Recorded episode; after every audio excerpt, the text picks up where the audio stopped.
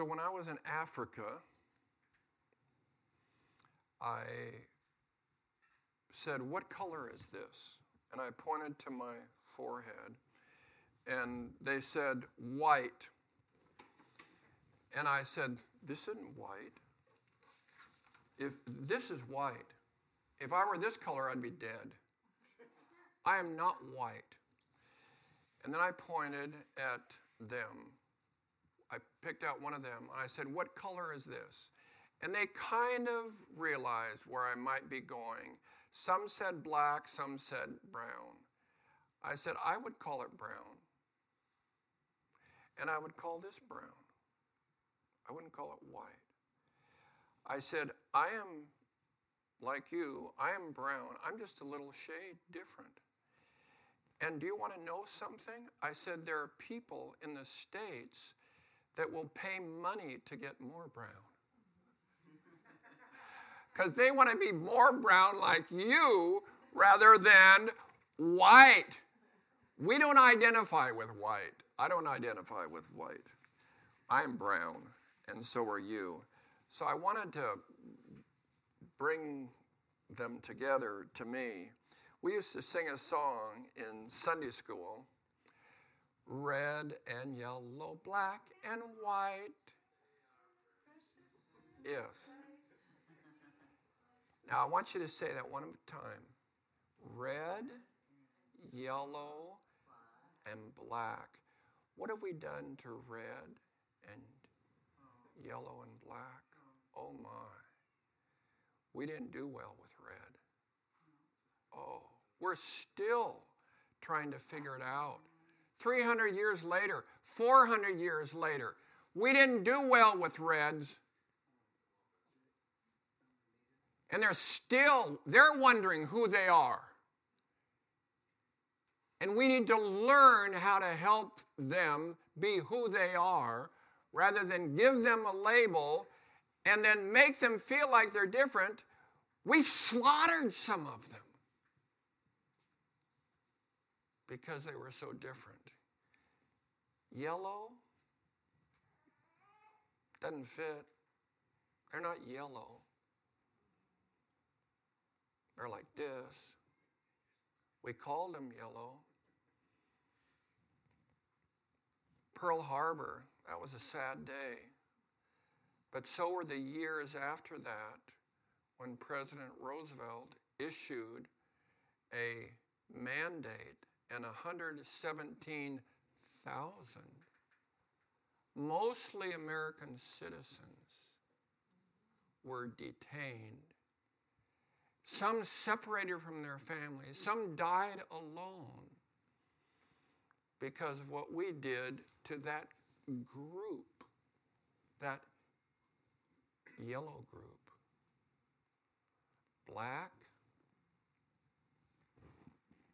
Think of the pain of living in the South and going to a bathroom and say, "For whites only," or going to a school and saying, "For whites only," or going through a church, "For whites only." And who do they think they are? They're black.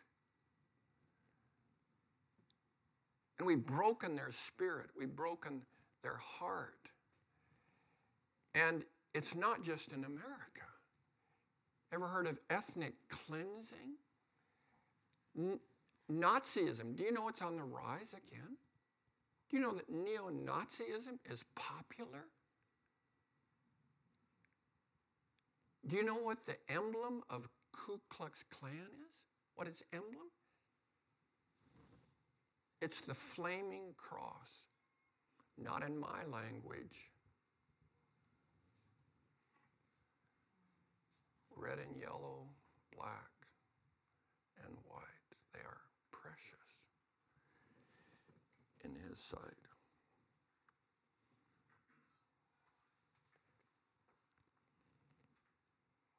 And when the day of Pentecost had come, they were all together in one place. And suddenly there was a sound like a mighty roar, rush of mighty wind, and it filled all the house where they were sitting. There appeared to them tongues as of fire, distributed and resting on each one of them.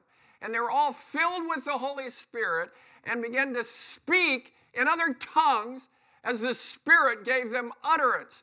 And Pentecost was beginning. And you know who was there in Jerusalem? The nations were there. We're talking about nations today. Devout men from every nation under heaven. And at the sound the multitude came together, and they were bewildered because each one was hearing them speak in his own language. That's a miracle. Wow. And they were amazed and astonished and saying, are these not who are speaking Galileans? They even had the Galilean accent. And how is it that we hear each one of them in his native tongue? Listen to this now. Parthians, Medes, Elamites, residents of Mesopotamia, Judea, Cappadocia, Pontus, Asia, Phrygia, Pamphylia, Egypt, parts of Libya belonging to Cyrene, visitors from Rome, Jews and proselytes, Cretans and Arabians. We hear them telling in our own tongue the mighty works of God. There were two responses in that day. Some asked a question. A question keeps it open. What do these things mean? Some made a statement. You make a statement, that closes the deal. They're drunk. You can just make a statement, throw it out, and that closes. You can't go on. So here's Peter. Peter's just been filled with the Spirit. And something's changed in Peter. And he gets up and preaches. 3,000 come in. What a great day. Has Peter been revolutionized? He's been changed, but not enough.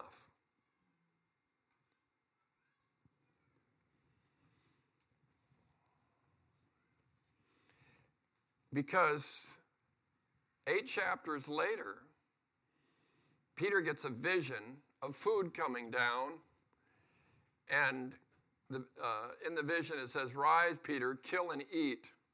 And he said, no, I'm not touching that stuff. I ain't touching that. And Peter heard this word, don't call it unclean. I just gave it to you. Happens again. Happens again. 3 times. Then he hears the knock on the door. 3 people are coming to talk to Peter. They're Gentiles. And Peter comes to the door, and he can tell, and he's not real warm. He wants to know why they're there. And they said, well, there's this guy named, he's a centurion, Cornelius. That sounds like a Gentile name. Yeah, he's a centurion. Oh, he's a Roman. Okay. Well, the Lord has been speaking to him. An angel has been speaking to him and telling him to come here and get you to come and talk to us. So having had those visions, Peter was willing to go. He had to have those visions in order to go. And so he shows up. He comes in, meets Cornelius, and he says, so I'm here. What do you want me to do? What? He just preached on Pentecost. You didn't have to say, Peter, what are you going to do? Peter got up and he proclaimed. Why? Because they were devout Jews and proselytes from around the world. Here is a house full of Gentiles. It's crowded. And Peter says, what do you want me to do? And here's what Cornelius says. Cornelius said, 4 days ago about this hour, I was praying in my house at the 9th hour, and behold, a man stood before me in bright clothing and said, Cornelius, your prayers have been heard. Your alms have been remembered before God. Send to Joppa. Get Peter. He's there. So I sent for you at once, and you have been kind enough to come. Now, therefore, we are here in the presence of God to hear all that you have been commanded by the Lord. It took a Gentile to tell Paul, or the Jew, you can preach to these people. And so finally he gets the message. And there's a conversion taking place in Peter. And he's saying, oh my, you mean this is for Gentiles too? What a conversion.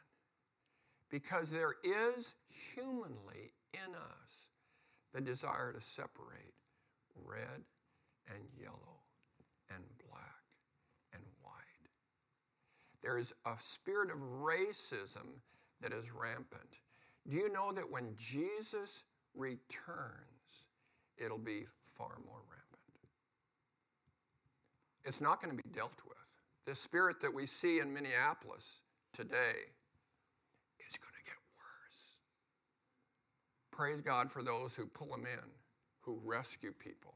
There are people that need to be rescued and want to be rescued. But Jesus said in Matthew 24, "For nation will rise against nation and kingdom against kingdom." So there's going to be an ongoing fight, because there is in man the desire to separate, desire to feel better. Racism is, I'm better than you are. You're intrinsically inferior to me. And in our natural bent, we want to feel better, want to feel stronger, want to feel higher. And so there's racism. And so I pray for my heart, I pray for your heart, that when we see what we saw, that we won't become racists, that we won't become angry with blacks who aren't black, or anybody else, but that it will bring compassion.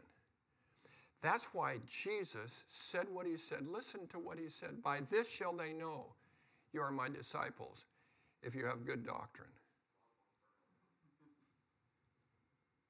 You know what our doctrine does?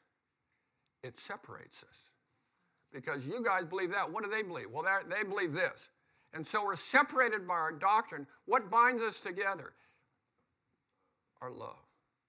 And so when we're melted down, and so when we love, we'll go out because we just love. I know that's why David goes, because he loves them, not because he has some belief, some doctrine. That of course we believe doctrine. Of course we believe the truth. But if that's what they see our doctrine, they won't believe. But if they see our love, that's what they will believe. Sean Boltz had a powerful prophecy about our city. It was last year. A powerful prophecy that this will be a city that would rise in the light in a deeply significant way. Was he wrong? I don't think he was. I think he was right on. And the enemy knows that, and the enemy is going after the city to see that it doesn't happen. So in the face of this darkness, I want to say to you what prophetic types said when they came to the Holy Spirit conference. I heard it over and over again. What did I hear? Minnesota is the revival state. This is the center. Cindy Jacobs, you remember when she said it, Karen. This is the revival state. God's got special plans to lead the revival out of Minnesota. And so what has happened is Satan's attempt to play that down so that we'll quit believing. I'm not going to quit believing for that. I'm going to believe that the revival that is promised will happen. It makes us one where there is neither Jew nor Greek. That's powerful. Or we are so one, or we are not divided. God wants a family. We've got a family. I love being with my family. It's so wonderful to be with my kids and my wife and grandkids. It's just so wonderful because we're family. We are family. We call God Father together. And as our love grows for one another, it convinces the world.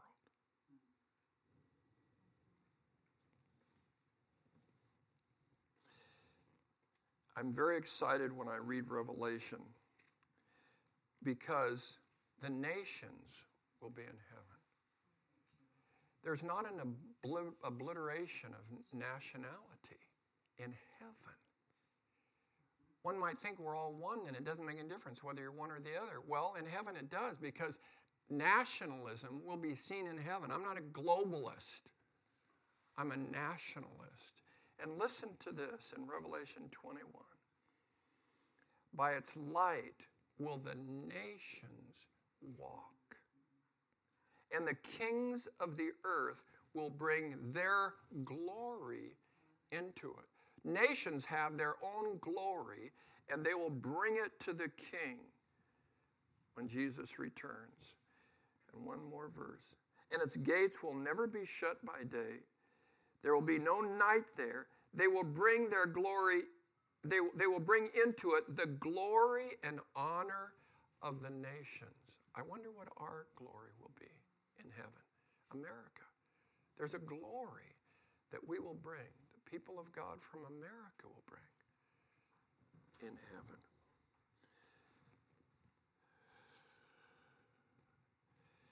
Minneapolis. Polis means city. Many, waters or waterfalls. City of water. May it be these days, God. May it be these days as we sadly see the devastation and the destruction. We pray that right in the center, right where there has been destruction, we pray for life to come, the light of Christ to come. We pray for miracles to take place. We pray for brokenness to be healed. Yes. We thank you for those who represent us, who go out like David and are lights in that dark place. Yes. We know that hundreds of thousands now are discouraged and are despairing. Shop owners are despairing, are broken, are angry. Oh God, we pray in the days, months, years ahead that light will shine out of the darkness. And that the church, loving one another, will convince the world that they are not just black or red or yellow, but that we are together in Christ. We pray as you taught us to pray. We're so thankful that we have a family. And so we pray together, our Father who art in heaven, hallowed be thy name.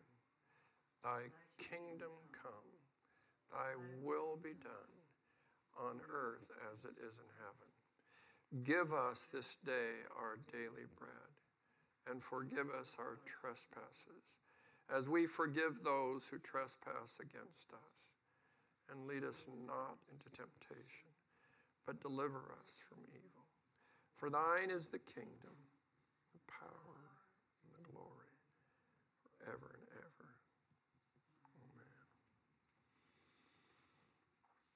I was eager for us to return, because it was Pentecost Sunday, and I really wanted to preach on Pentecost and preach on being filled with the Holy Spirit and praying for people to be filled and released in the gifts and the fruit, and I'm doing that next week because this week this was before us, and I felt we needed to address it, and thankful for your presence and thankful for those who are home, no difference. Thankful for those who have listened in. I want to speak over you a blessing that the Lord gives to us, and invite you to receive it. The Lord bless you and keep you. The Lord make his face to shine upon you and be gracious unto you. The Lord look upon you with his favor, and grant you his peace. In the name of the Father, and of the Son, and of the Holy Spirit. Amen.